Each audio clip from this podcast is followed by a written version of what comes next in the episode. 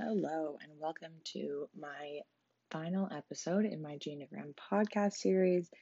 In this third episode, I will be talking a little bit about how my family has shaped me into the person I am today.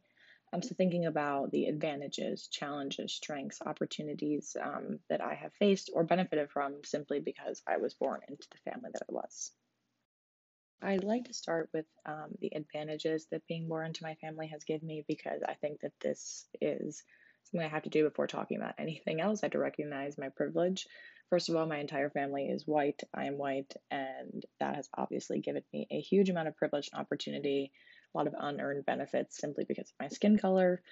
Additionally, my family now, in the past couple of generations, has been higher socioeconomic status.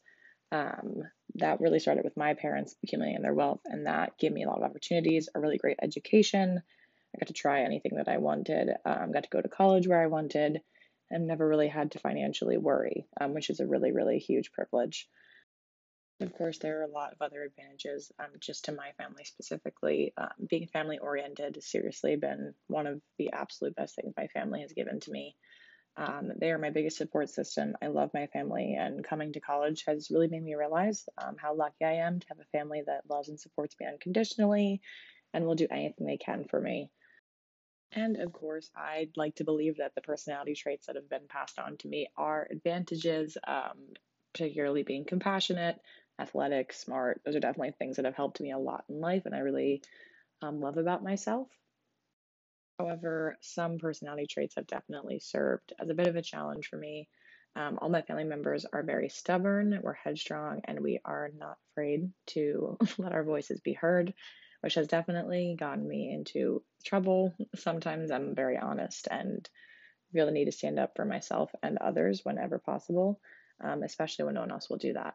Um, so while that is usually a really great thing, it also is a challenge, and it was a lot to learn. Um, you know how to pick your battles, and um, when it's appropriate and when it's not. And I think another inherent advantage in my family, um, definitely is just how large my family is. Um, that really means that I have a lot of reach in a lot of different places, which is really valuable for getting access to opportunities that I might not have otherwise had and also just for safety um, no matter where i go i kind of feel like there's someone close enough and someone around who i can always call and will be there for me um, i also think that health wise um, it has been a little bit challenging to be in this family um, just some of the influences that our genetics have had on my physical and mental health um, i do I had to have heart surgery. Um, I was younger. It was a quick procedure, but they happened to find a rare heart defect which may not be genetic, it could just be totally rare, but with our history of heart related issues um, and the procedure I had done, my mom also had done, it seems like there might be some biological pull in there. And mental health wise, I also suffer from ADHD. Um, like a lot of my family members, and that was really difficult for me growing up. I wasn't diagnosed until I was 18 because it's a lot harder for them to diagnose it in females. People are severely underdiagnosed.